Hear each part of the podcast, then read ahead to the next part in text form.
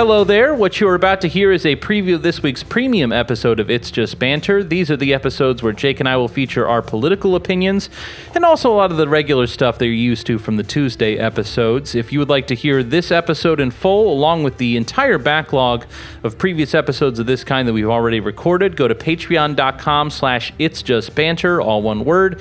It's only five bucks a month. That five bucks helps us to be able to dedicate a little bit more time in our lives to the podcast and also just makes our lives better because people enjoy life more when they have more money. So think about signing up, and either way, please enjoy this preview.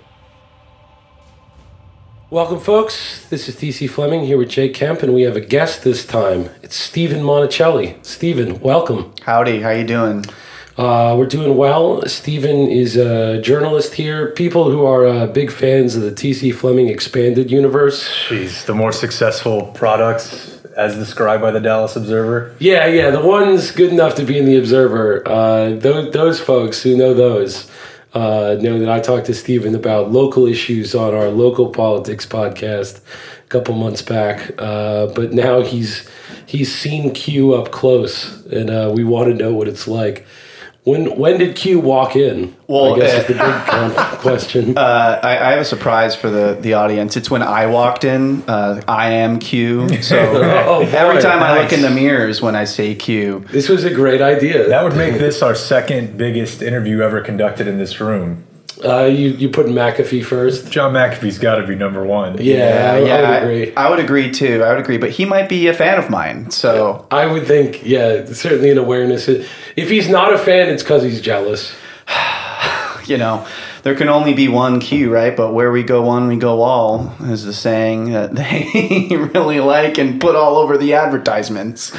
So uh, it was a trip. No, I I, I jest. Um, I, I you know don't think that he or they or whatever was there, but uh, they were certainly the one of the main topics of discussion at this uh, four day event this past weekend.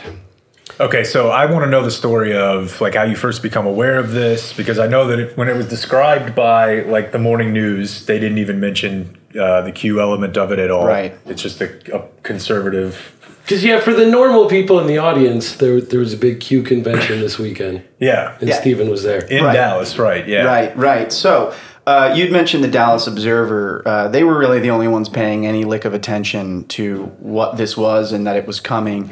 Uh, Jacob Vaughn, in particular, he's a staff writer there. He had written a series of great articles about this event coming to town in advance, uh, and had even uh, written about you know how Gilley's, which was the original venue, had backed out. Um, so I write for the Observer sometimes, and so I follow their work. And when I saw that that was happening, I immediately knew what it was about. And I'd been exposed to the general QAnon phenomenon and movement well before that. There's a really great HBO series on the subject. If you're totally unfamiliar and you've got HBO Max or whatever, go check that out. Uh, nobody listening to this is in any way unfamiliar. We've- Okay. We've spent dozens of episodes, I would say, over the past two to three years. Yeah, someone recently asked for us to send uh, our Q episode to them. it's like- like, I, I don't know what Here- to do. here's with this the whole request. website. Yeah, just, just listen to the Go back to the last two to three years. So we don't have to do too much catch up type stuff. so Okay, you don't have perfect. to worry about that. Perfect. So you know, basically, that's that's what alerted me to the fact that it was coming. And you know, to your to your point, Jake, uh, some folks I, I don't think were either paying attention or they hadn't done their research because that article in the Dallas Morning News, you would have no idea what this convention was if you had just read that article. Um, and so the real thing that made me want to go was that I saw a pretty prolific QAnon critic slash uh, you know podcaster who's been following this and documenting it. He goes by the name Travis View. That's a pseudonym, and he runs this podcast called Q Anonymous uh, podcast. And so he had been rejected from attending. He had bought a ticket, and they basically said, "Nope, sorry, you're not nice enough to us, so uh, you can't come." And when I saw that, I thought to myself, "Oh, okay, well, maybe I should go because it's in my backyard. Why not?" Um, and I, I tried to get a press pass, but they saw that I had retweeted his post, and so they rejected me. and I've, I've previously written for both The Observer and The Daily Beast, and both of them have folks that have covered it pretty extensively. Uh, so after that, I asked, okay, can I buy a ticket? And they said, oh, well, yeah, we'll probably not let you in. And then I made it explicit. I said, okay, so you're saying I can't come? And they said, yes.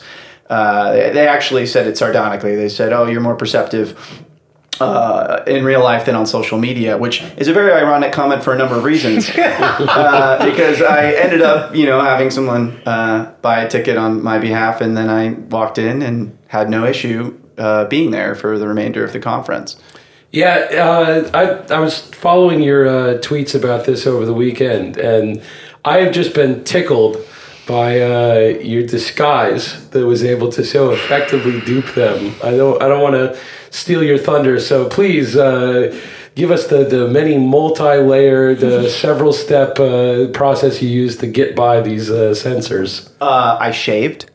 and then I just kind of dressed the part. I, I, I tried to, you know, kind of fit in, uh, and that wasn't very hard. The guy we're looking for has facial hair, and he does it, so I'm going to let him go. See, the problem is if I were trying to do this, I would have been so taken by the idea of the of the disguise that I would have ended up like when the Always Sunny episode where Charlie is a cowboy, like an oil man. Yeah. like, I, like I would have gone way too over the top. I with- almost did. Yeah. I almost wore a cowboy hat and cowboy boots, but the person who got my ticket, they had checked it out before they handed it off, and I asked him like, "What's the vibe? What do people look like? Would I stand out if I dressed like this?" And he was like, "Oh yeah, there's there's not as many people wearing cowboy hats as you might think." Yeah. Uh, so I, I just kind of you know wore a blazer, and uh, the second day I just dressed down and you know tried to fit in more so with the casual vibe of most of the attendees.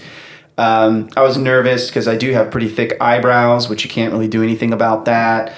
Um, and as, as one commenter posted on my tweets, I'm one of the most I'm a journalist looking motherfuckers on the planet. And so uh, I, I was Is that what you tell the hairstylist? Just give me the Give me the- journalist. give me the big J. Well, funny enough, there are several people who are journalists uh, in the area that all go to the same barber as I do.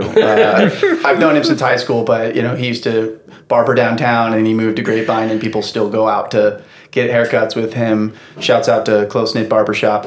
But I, I digress. Um, Second day, I wore a hat, so I guess maybe that helped. But I often wear hats like that anyway. Uh, my girlfriend was like, "Steven, you basically are dressed normally, uh, like you might normally dress," and so uh, it was a bit of a Clark Kent kind of situation. I would say, you know, no one knows that it's Superman, but he just fucking took off his glasses. In my Yeah. case, I just put on some like different glasses because I, I can't see without them. Uh, so uh, that that was a bit of a, a laugh riot. I mean, I'm not the most well known journalist in the world, so I didn't expect them to know who I was necessarily. But it seems like if they're promising you there's no way you'll ever get in here, then uh, you know that that implies that they're going to make some effort.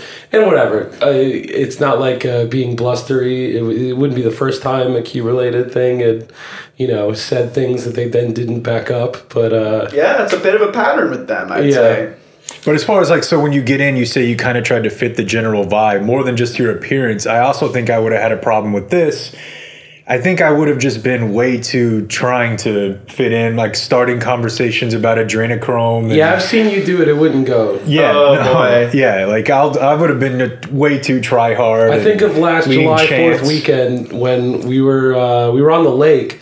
So this isn't the exact same kind of thing, but just every single boat that would come within shouting distance, Jake would just yell, "I love Trump too." Yeah, I would give a a nice hell yeah, brother at the boat. I don't parade. think that they don't bought think- you. I, I don't, they think that any of them felt like it was a compliment. I think you're probably right. So, did you have to sort of try to feign any conversations with people that were beyond just pleasantries? Uh, certainly, yeah. I, I didn't really try to initiate too much because I, I wanted to be as much of an observer, fly on the wall sort of person as I could be. Uh, but there were instances where, yeah, you know, I'd be sitting down with some folks, or you know, during the lunch breaks in particular, someone might sit next to me, or I might sit across from someone, and we just get uh, the pleasantries, which would sometimes quickly devolve into a discussion of, you know, the global communist cabal that's threatening the world. yeah. Um, How could you talk about anything else? yeah, very right, right, and and so you know, I just really uh, gave myself the most basic white person name possible as a backstory. I gave a vague, you know, thing about being some sort of consultant that no one would really ask much about after I, you know, said e-commerce. And then uh, I just kind of went from there. I would ask people, you know, what brought you here? You know, what kind of speakers were you excited to see?